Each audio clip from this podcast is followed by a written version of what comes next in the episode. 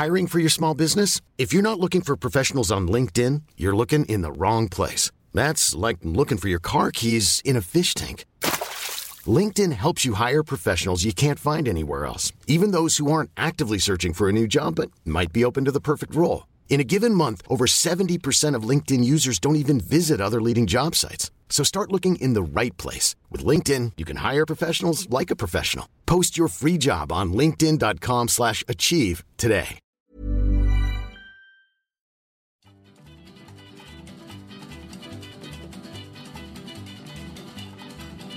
Good morning Sweden! Idag går vi på bröllop i Las Vegas. Jag får veta sanningen om min blivande fru. Och så får vi prata engelska när vi ringer upp bröllopsikonen nummer ett här i stan. Du lyssnar på podden från Las Vegas, där vi pratar om USA inifrån och om Sverige från ett utlandsperspektiv. Häng med!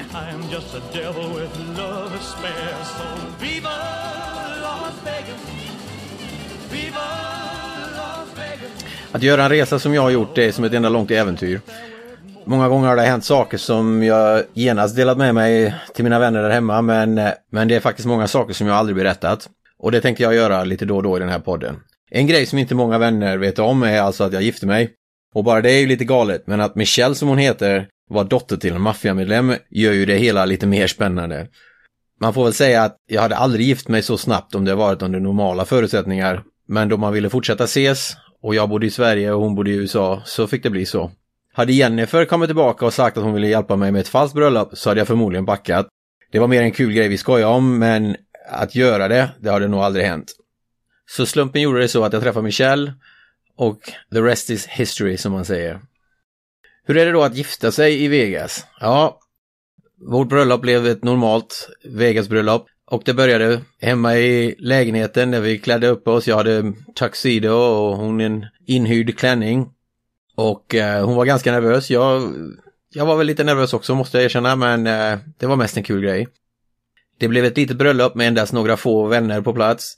Michelles mamma var gammal och riktigt dålig under tiden där så tyvärr kunde inte hon komma och Michelles pappa var i Vegas på halvtid kan man säga. Han spenderade mest sin tid hemma i Pittsburgh där han var loan shark och jobbade alltså numera som lånhaj. Så totalt blev det sex gäster tror jag och det är väl ganska vanligt när det kommer till Vegas bröllop.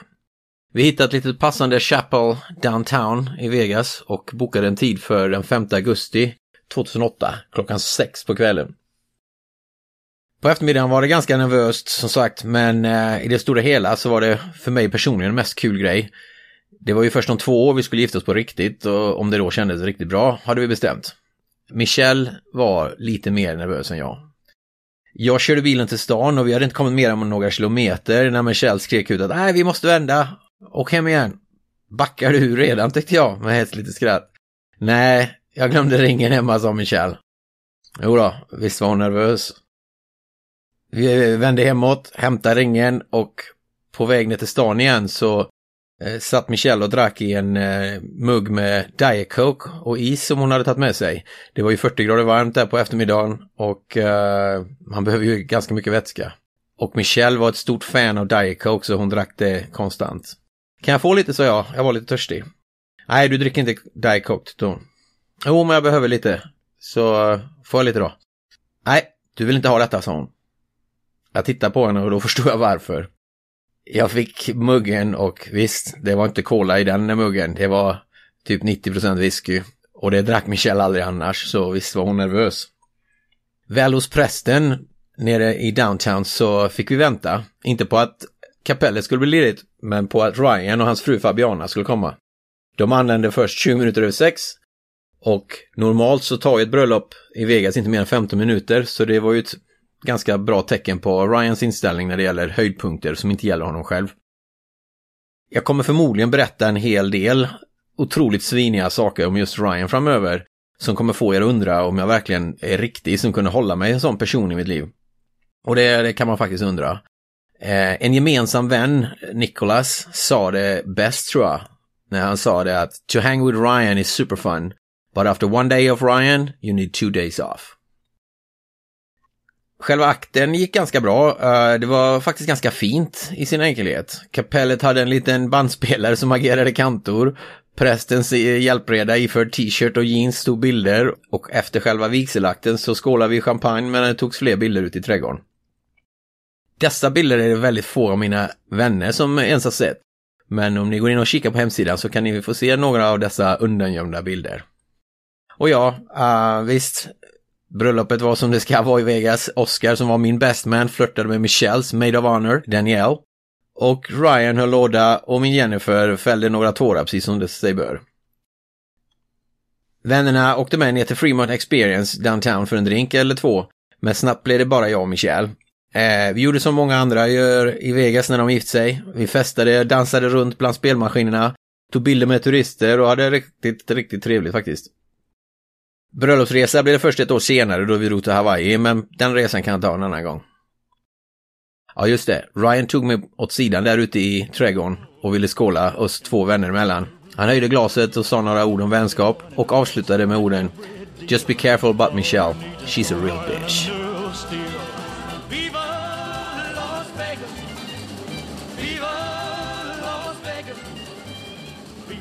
Vegas är bröllopens huvudstad nummer ett i världen som ni kanske vet och det sker i genomsnitt 120 000 bröllop i Vegas per år. Mest hektiskt är det på Valentine's Day, motsvarande alla hjärtans dag, då det i snitt är 2000 bröllop på en enda dag. Då står det bröllopsgrupper med 10-20 meters avstånd i kö utanför kapellen och varje akt tar ungefär 15-20 minuter. Uh, och det finns ju till och med drive-through bröllop här i Vegas då man inte ens behöver lämna bilen för att gifta sig. Vegas i ett nötskal. Men vem vet mer om bröllop i Vegas än Elvis? Så jag tycker vi tar och ringer upp honom.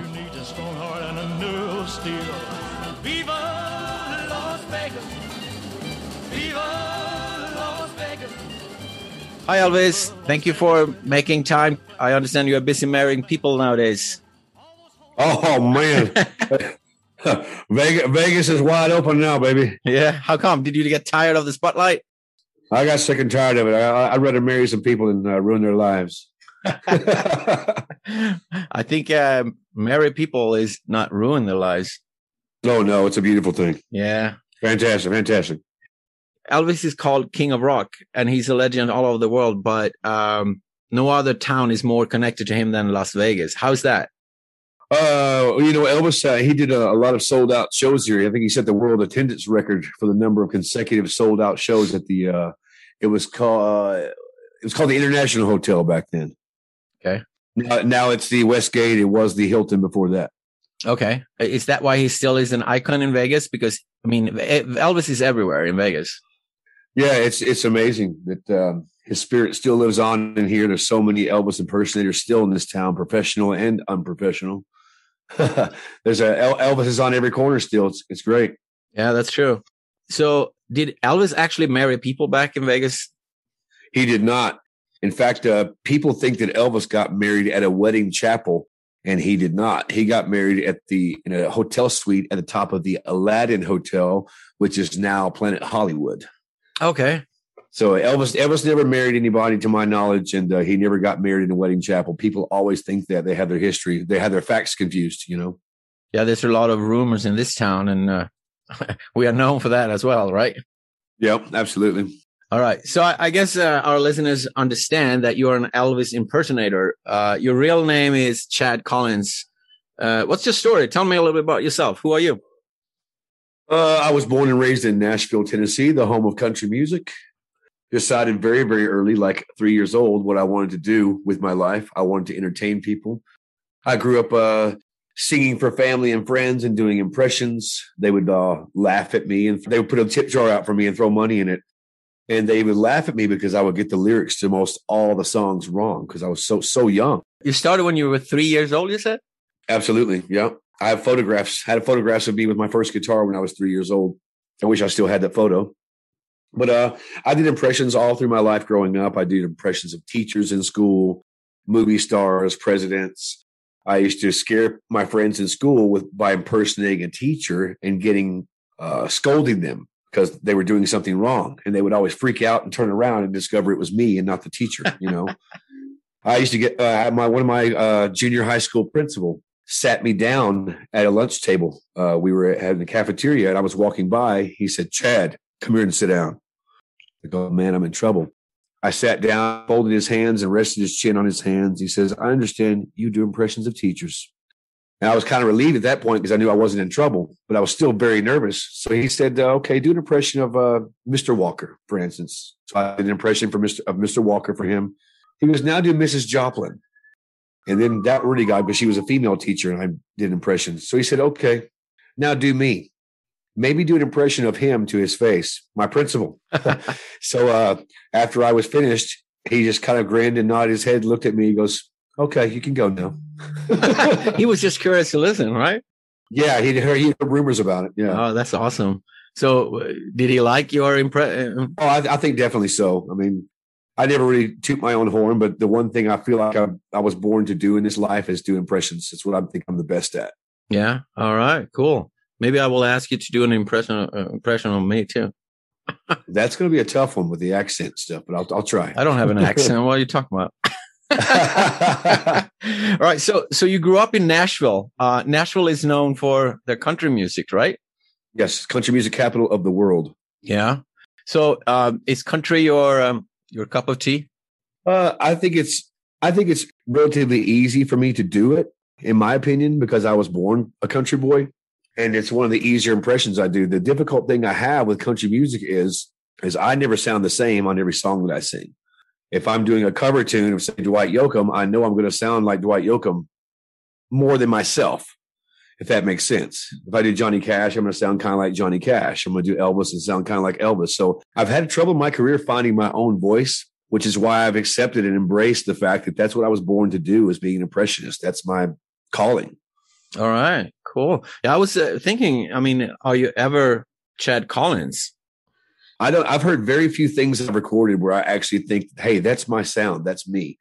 I can always hear a hint of somebody else in everything. I, I, others others can hear it too. I think. Yeah. Sometimes I sound like a, a certain country stars that people know. Sometimes it's a, it's a common a hybrid, if you will, of other people. Yeah, that's awesome. So when you grow up in uh, Nashville and there's music all over, do you go to special music uh, university or college, or how, does that work? You can. They have Belmont College, uh, a music college uh, in in uh, Nashville, but I never went to anything like that. I took a couple of guitar lessons, maybe a couple of vocal lessons. I had a vocal teacher. I took like two lessons, and he was paid in advance to give me like ten vocal lessons. He was a very highly paid uh, coach to the stars, if you will. I took two lessons from him, and he refused to see me anymore. All right. No, he, because he said he said I didn't need him. Oh, well, that's a. But even though he was he was paid for ten lessons by my manager at the time, and he refused to see me after the second lesson. He says, "You don't need me." He goes, "I'm not sure why you're here." Oh, that's awesome. Which is really crazy. You know, I get chills thinking about it because this guy was like the Yoda of voice coaches in Nashville. You know. Yeah. All right. So that is uh, a couple of years ago. Um, yeah. Yeah. just a few. what happened after that? Uh, well, this was after uh, the fact. When I got out of high school, I got a job as an intern at a recording studio on Music Row in Nashville. So I was the coffee boy, the take out the trash boy, plug in the microphones, watch, we be quiet, watch, learn, and listen. You know. All right. So I was now became an assistant engineer, and then uh, after a year or so, a couple of years of that, I became my own recording engineer. Had you know doing my own sessions late at night, singing my own songs in the studio, just me and a microphone in the control room that was ages ago. That was what they call analog recording. And now it's all done digitally, which I know nothing about. So, so uh, did you uh, perform a career as a on stage, or what happened? Well, I became a uh, basically a, a, sound and lighting guy as well. I also did uh, work for a, what they call a cartage company, which we would load in the the equipment to the recording studios and shows for like the uh, highly paid musicians. You know, we would be there basically like their their temporary roadies, if you will. We go to the warehouse, pick up their equipment, take it, go set it up, and go get the next guy's stuff. And then I, I grew from that into uh, setting up uh, stages, lighting rigs, PA systems, and became a, a, front of house engineer for live shows, a monitor engineer for live shows. Did a lot of stuff like that. Um, I haven't done that kind of thing in years, and I miss it actually. All right. Production is a beautiful thing. So, so you kind of work behind the scenes, yes, but at the same time, you want to be on stage. Yep, I, I did it. I did the. I learned the behind the scenes before I got on stage. Okay. So how, how did you take the step to to really be out there on the on the stage? I was actually kind of almost talked into doing it. You know, by friends. They're like, "Well, why don't you come and sing with my band? Why don't you come and sit in one night?"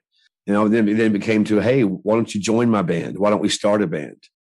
Um, and then I uh the Elvis thing. Yes, I'm going to skip a many years later, but it was all about just playing in you know lounge bands and stuff like that. Really didn't happen until I got to Vegas. I started performing in casinos before I was even in a band. Oh, okay. As a as a as an, impre- an tribute artist. Oh, okay. So how did you end up in Vegas? If we move forward, I got a random phone call one day when I was working a day job in California installing water softeners. I got a random phone call one day that hey, uh, this guy wants you to come and be in his show in Las Vegas for a week as Tim McGraw famous country singer. So I got a wild phone call one day, came to Vegas. It was supposed to be only one week just to fill in for an act that was missing. I did the one week and the place was amazed with what I did. This is what I, I could see. Okay. I, I think, I, I think I blew the room, blew everyone away with what I did. And then after that, I, uh, my final night, I was walk, I had to walk home to the ghetto in Las Vegas because I had no job, no car, a wife and a son with me at, at the time. I had to walk home carrying my cowboy boots, my cowboy hat, my wardrobe, and a check that I could not cash because the banks were closed and nobody at the casino knew me. So they wouldn't cash my check at the casino cage. So I remember just crying, walking home like three miles to the ghetto after doing a spectacular performance, I thought in Las Vegas for the first time in my life. And I thought, this is it. This is, that's all I got. You know, now I'm leaving. I'm done. I'm paid and had to walk back to the ghetto and uh, in the ghetto and then uh, yeah in the ghetto yeah and uh, so several months later i continued working day jobs and tried to stay in las vegas with the hopes that i would get something else going and i could not i didn't know anybody i had no connections and then uh, one day right when i was about to give up and go back to nashville tennessee i got the phone call and i got a long-term contract at stratosphere casino where i was performing where i did that the week uh, as a you know, substitute all right and uh, I ended up being in that show for five and a half years, six nights a week. I ended up becoming the uh, the company manager for the show before it was all said and done. And then I left the show, and uh, an Elvis impersonator in that show, by the way, got me into the wedding business. I had never done Elvis in my life. He would do the wedding, Elvis weddings in the daytime, and he would do the show at night. So he says, "Well, won't you fill in for me for a week and do some Elvis weddings?" I'm like, "Man, I don't do Elvis. I don't have the hair. I don't have the costumes. I don't know what." Yeah. So I did it anyways. I just went to the thrift store, bought like a black shiny looking jacket, slicked my hair back, you know, and uh, did some Elvis weddings uh, for for the week, and uh, I made a, a, lot of extra money in one week. Yeah, I said, hey, maybe there's something to this whole Elvis wedding, and uh, I kind of got out of it for a while after that, and then uh, I ended up uh, with no show and no job for a while when the show at the Stratosphere closed, and I was all depressed sitting around. And my wife at the time, she goes, "What are you doing?" She was just sitting here depressed. You know, you're drinking yourself to death. You're not happy. She goes, "Go do your Elvis thing." She goes, "You know you can do it. I know you can do it. You bought a you know, seven hundred dollar Elvis wig. Yeah. You know, it wasn't it wasn't a joke." She goes, "Do it." So I took a photo session of me as Elvis, and I did some a video. Uh, what do they call that? Uh, promo video. Yeah walked into the little white wedding chapel here in Las Vegas, very famous place. Walked in the door with my little DVD of me doing Elvis, and they hired me on the spot. Oh, no kidding! And I, I ended up working for her seven days a week for almost six years, making incredible money. I mean, like first time six figures, if you want to get specific, you know, six figures a year to do Elvis weddings. Wow. And uh, but I had no life because I was so busy on call, you know. Yeah. We're talking like we're talking doing like 20 to 30 Elvis weddings a week for six years. That's how many I wow. did. Thousands. So and then here I am now. Um, I got tired of working for other people and the, the counting on them. So uh, yeah, if we if we go back to last year, uh, you and your wife Kayla in March last year, you started your own chapel, correct? Yep, yep. One week before the pandemic. That must have been a disaster. Well, yeah. I mean, we thought it was going to be over before it started. And we have a prime location right on Las Vegas Boulevard. That was my, I figured, okay, my dreams have led me to this. I was wondering why I was never, never famous, why I was never the, the big star. And then uh, the wedding chapel made sense to me. Once we finally achieved that goal, I said, you know what? I said, this is what I was born to do right here. All my paths have led me to the, the wedding business in Las Vegas, yeah. you know, by my impressions. Correct. That's what, that's what led me here to, in the first place. So, um, yeah, uh, with the pandemic hit a week after we opened, and here we are, things are opening back up. Thank goodness our landlord was really cool. What was he going to do? I mean, nobody's going to pay him any rent to do a wedding chapel during a pandemic, anyways. Right. So uh, we owe him uh, significant money still. We I have a payment plan to pay him back, but uh, business is coming alive. We have the best location of any wedding chapel in Las Vegas. Somehow, I'm always crying talking about this. Hiring for your small business? If you're not looking for professionals on LinkedIn, you're looking in the wrong place. That's like looking for your car keys in a fish tank. LinkedIn helps you hire professionals you can't find anywhere else, even those who aren't actively searching for a new job but might be open to the perfect role. In a given month, over 70% of LinkedIn users don't even visit other leading job sites. So start looking in the right place. With LinkedIn, you can hire professionals like a professional. Post your free job on linkedin.com slash achieve today. Hey, I'm Ryan Reynolds. At Mint Mobile, we like to do the opposite of what Big Wireless does. They charge you a lot, we charge you a little. So naturally, when they announced they'd be raising their prices due to inflation, we decided to deflate our prices due to not hating you. That's right. We're cutting the price of Mint Unlimited from $30 a month to just $15 a month. Give it a try at mintmobile.com slash switch. $45 up front for three months plus taxes and fees. Promo rate for new customers for limited time. Unlimited more than 40 gigabytes per month. Slows. Full terms at mintmobile.com. I think you and I, we, we met a little bit before the pandemic hit and we became friends pretty much on the spot, I think. Uh, and, uh, so I saw this, yeah, your, your, your, your mood and uh, how happy you were open up your chapel. And then boom, one week later, it was dead. So it was, it, yep. it has been a tough year. How did you get by when you didn't have any chapel? What did you do?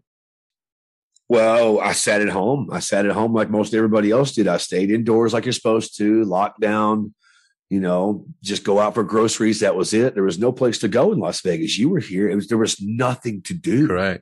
You could not go anywhere. You could not go to a bar. They were all closed. You could not play a slot machine. Those were all shut down. Every slot machine in the state. Yeah. Can you imagine that? I mean, it's it's really like apocalyptic to think about. Yeah. No, no one was on the street. So I we stayed at home.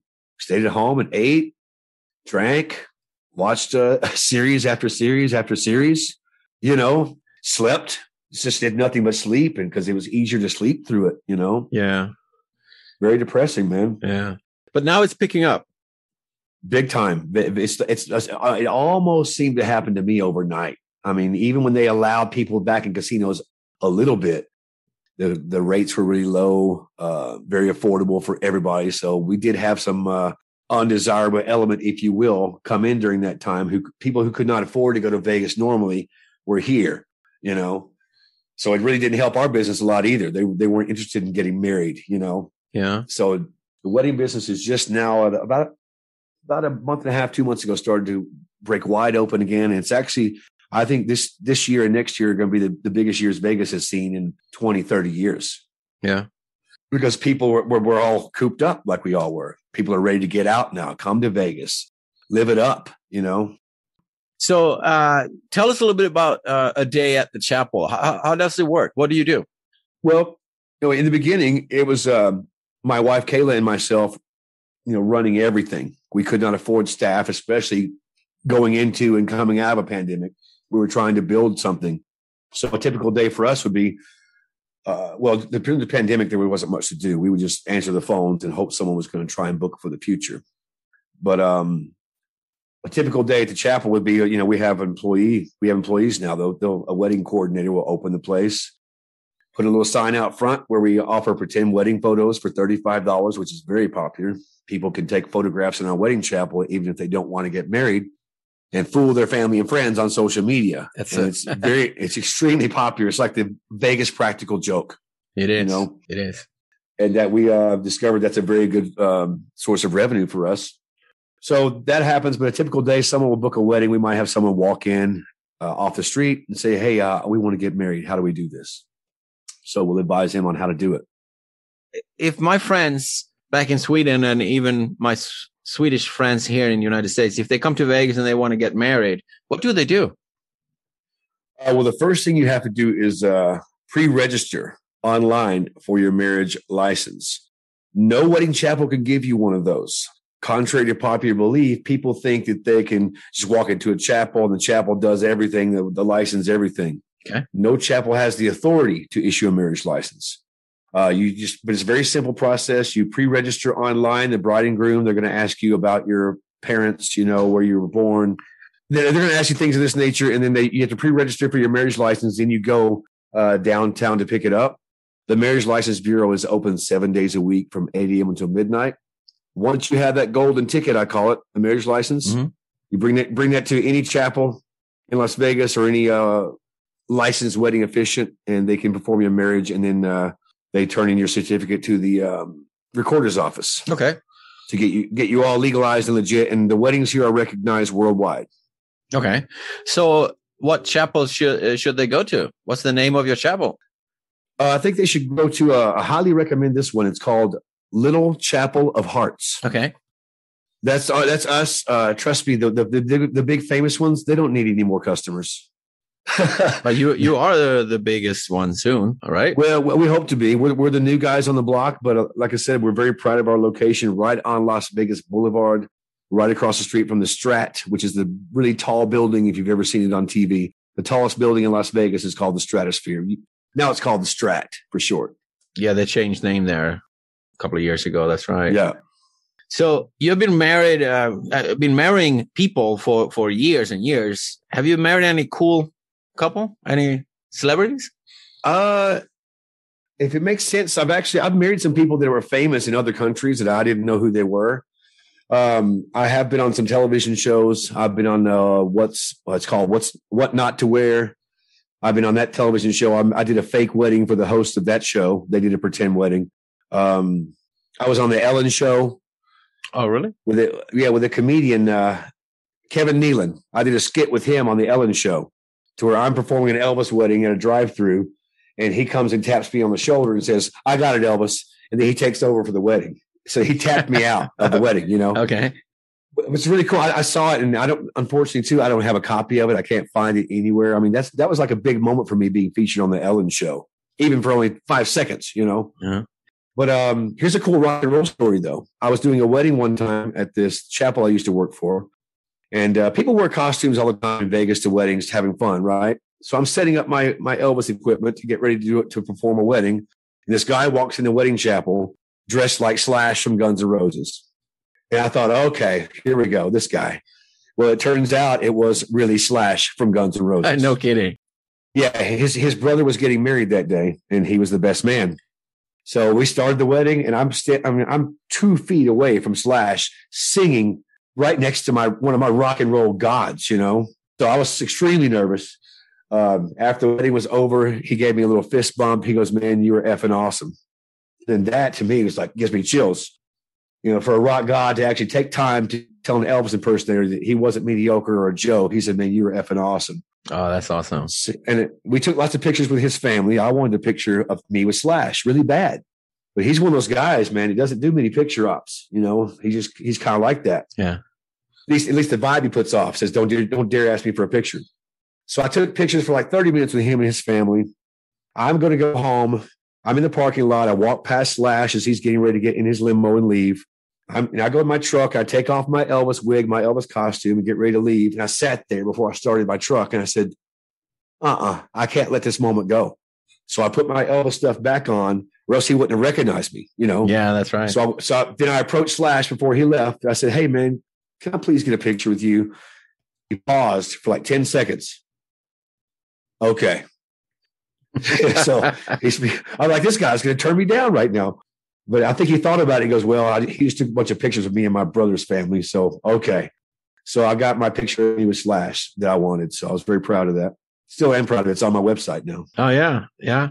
Uh, if you don't mind, I, I might put that picture on uh, goodmorningsweden.com.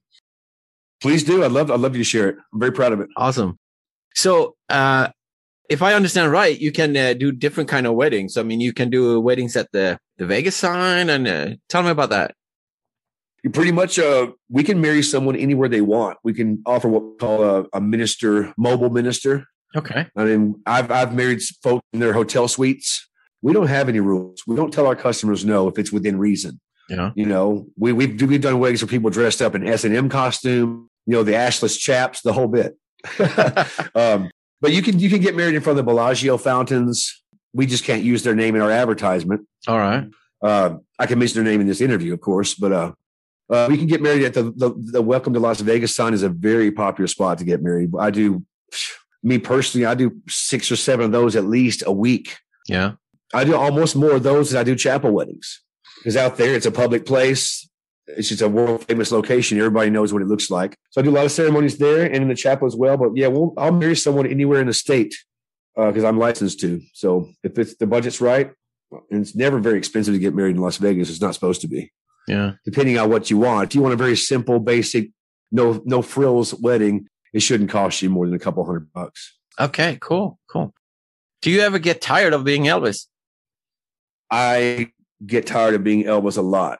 Um, I've, like I said, I've, it's been a good career for me. It's going to continue to be a good career for me. Uh, but I've, I've married literally thousands of couples, thousands. When you think about that number, it's a lot of people. So these days I have more fun when I get to just be myself, put on a nice suit, you know, wear my hair the way I normally wear it, talk like I normally talk. Yeah. And marry some folks. That's the most gratifying time for me is when I can be myself and legally marry someone. It feels it's almost empowering and not in a not in a uh, not in an egotistical way. It just feels like this, I've, I've done something good with my life. Yeah. You know, I'm pr- I'm proud of being a licensed minister.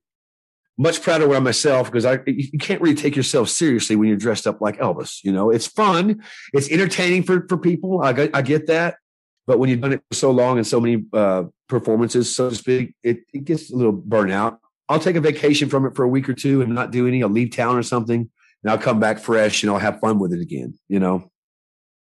So I'm a little bit curious. You have, you know, so many different Elvis songs. You have Jailhouse Rock, Love Me Tender, Can't Help Falling in Love, so many songs. What's your favorite Elvis song? Treat me like a fool, treat me mean and cruel, but love me. That's my favorite one. Awesome. You know these blue suede shoes? I thought they yes they were singing blue suede shoes. I bet you were. I, I, I, bet, I bet that's probably a big, a, a, really big song where you come from for that very reason. Yeah, uh, it took me a while before I figured out what what it actually means. But uh, do you have any blue suede shoes? No, but I have some suede shoes. Yeah. Did you see I had blue suede shoes? Yeah, I've never had any. I don't even know where to buy them. I had to go online and look. I bought them in Sweden, actually. That's pretty cool. I mean, I don't know if Elvis even wore them himself. He sang the song, but I don't think he ever wore blue suede shoes. Yeah, I have no idea. oh, that's awesome. So, um, you also do something else beside your Vegas wedding chapel. You are uh, on stage impersonating Luke Bryan. Now, Swedish people are not that big into American country music. So, uh, maybe they don't know who's, uh, who Luke Bryan is, but tell me about that. What, what's that all about?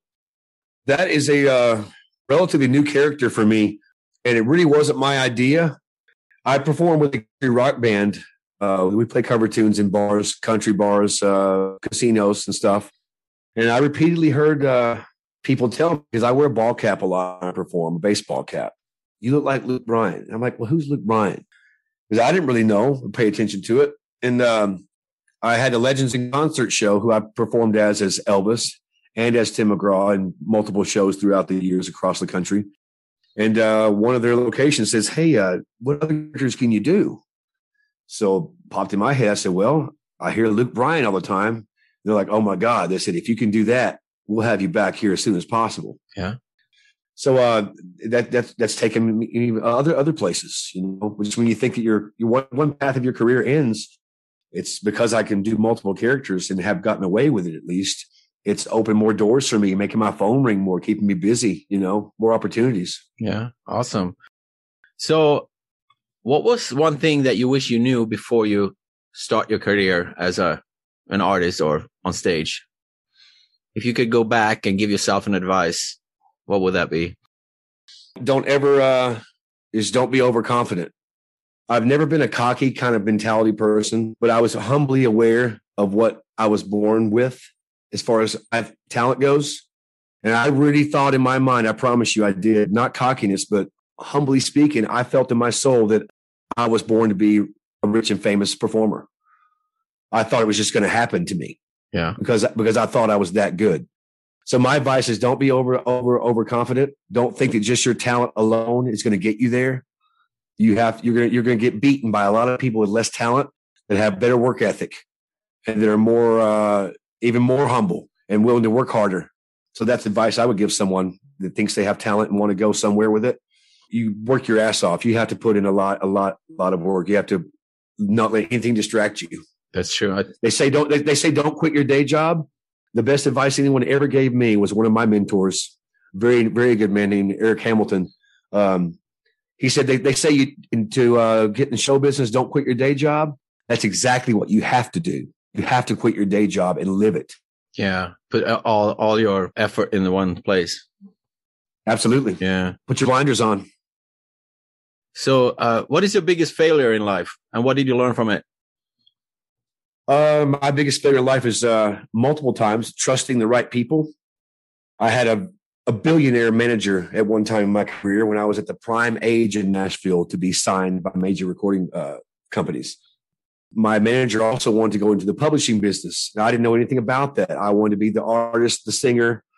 So I bring in what supposedly is a friend of mine at the time because he knew publishing and songwriting. So I bring him in to help me out, and he stabbed me right in the back almost immediately. Made it all about him. He was controlling my manager and my manager's money, and uh, ended up basically booting me out. And uh, he made a lot of money after I was gone by getting a song recorded by Kenny Chesney that he actually started writing with me one day. Yeah. We started writing the song and never finished it, just didn't show any interest in it. So he finishes the song with two other people. And then Kenny Chesney, a huge country star, records it. I didn't get any writers credits, and uh, he he denied that I ever even did anything to help him. Yeah. So don't don't trust anybody, especially when, when you have something that's uh, really valuable, or you have a very powerful person that you think can uh, help you in life. Don't bring a buddy in there. You take care of you first. Yeah. That's other advice. It's, I sounded kind of angry when I said that, didn't I? Bitter, bitter party of one. But you, but you learn something from it, you know. I did learn something from it. You, you, you, when you have something like that, you play your cards close to the vest, as they say. Yeah, that's right. When you're done working at your chapel and uh, done being on stage as Luke Bryan, what do you do? What's your hobbies? I love to play Texas Hold'em poker. Okay, um, that's how we met. Yeah, I, I love I love poker very much. And in fact, you know this as well. I mean, I'm I'm so busy these days that I don't really have time to devote to go and play live poker. I can go play for an hour here and there, but that's not enough. You know, when you play a proper poker session, you're going to be there for hours. That's true. Yeah. So I'm, I'm and, I, and I also love, I love fishing. Oh my God. I love, I love fishing so much. Uh, freshwater fishing, saltwater fishing, any kind of fishing I can do, especially if I'm traveling. I like to go fishing at places that I wouldn't normally get to go. Every place I go, I got to check out the fishing because it's going to be different everywhere you go. Yeah. So that's my, uh, that's my passion as well. All right. Awesome. I asked my Swedish uh, guests I have in the podcast here the American dream, what that means for them. But you, as an American guy, what is the American dream for you? My American dream for me is uh, just being able to make a consistent living doing something that you love, not something that you were, you know, somebody else wanted you to do or you wanted to do only for money. Do something that you love in some variation. Uh, that's the American dream. And also owning a piece of real estate in the United States, which I've never on my own had that. I've never owned a home or land. To me, that's the American dream. All right. You have something to show for it. When you when you do, Lord forbid, pass on, you have something to show for your your life, your life's work, you know. Awesome. Awesome. Another repeated question I have. If you just won the Powerball, $400 million, and uh, you can do whatever you want in life, why would you quit being Elvis and move to Sweden? One more time now. Explain. I got lost there. Yeah, that's the point. Uh, no, so if, you, if, you, if you won the if you if you won the Powerball, you won the Powerball. That's the big lottery for those who don't know that. So you win four hundred million dollars. That's so much money. You you don't need to think about money anymore. You can do whatever you want. Why would you quit being Elvis, quit your chapel, and move to Sweden? Uh, the women. Good point. So Sweden has some beautiful women I've seen throughout the years. I'm a very, very happily married man, but there are some of the most beautiful women in the world in Sweden. I can only agree. Oh man, I have never been there, but I've seen him on TV. maybe, maybe, maybe my first time in Sweden, you can take me and show me around, you know. But I can just look at the, I, I can look at the girls, but not touch. That's right. You know, you have a standing invitation to join me when I go to Sweden next time. So I would love, I would love to come see you, Sweden. Real question then: If money really wasn't an issue, what would you do every day? If money really wasn't an issue, I would still want to play poker. Uh, but first and foremost, I would I would want to just be on the beach somewhere, you know, fishing, boating, being on the water. I think it's that way for everybody. I haven't been a single person that is not doesn't enjoy being out on the water. You know, it's like therapy. You know, it makes you feel like how small you really are and how big the world is when you get out on, on the ocean. That's so true. I love it. So that that's what I'll be doing. A whole lot of nothing. A whole lot of nothing. A whole lot of nothing. Yep. yeah. awesome.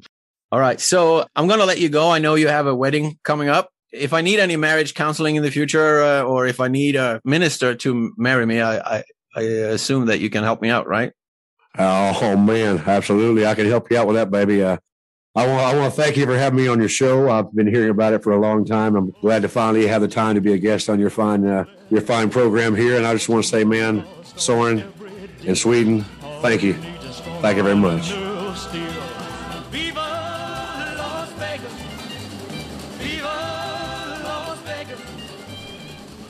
Okej, okay, jag tackar Elvis för att han ville vara med i programmet och jag tackar dig som lyssnare för att du ville lyssna på veckans avsnitt.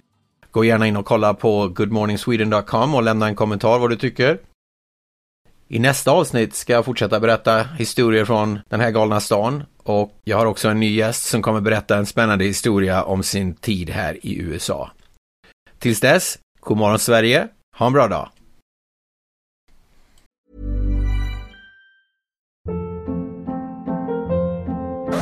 Hold up. What was that? Boring. No flavor. That was as bad as those leftovers you ate all week. Keke Palmer here, and it's time to say hello to something fresh and guilt-free. Hello Fresh. Jazz up dinner with pecan-crusted chicken or garlic butter shrimp scampi. Now that's music to my mouth. Hello Fresh. Let's get this dinner party started. Discover all the delicious possibilities at hellofresh.com.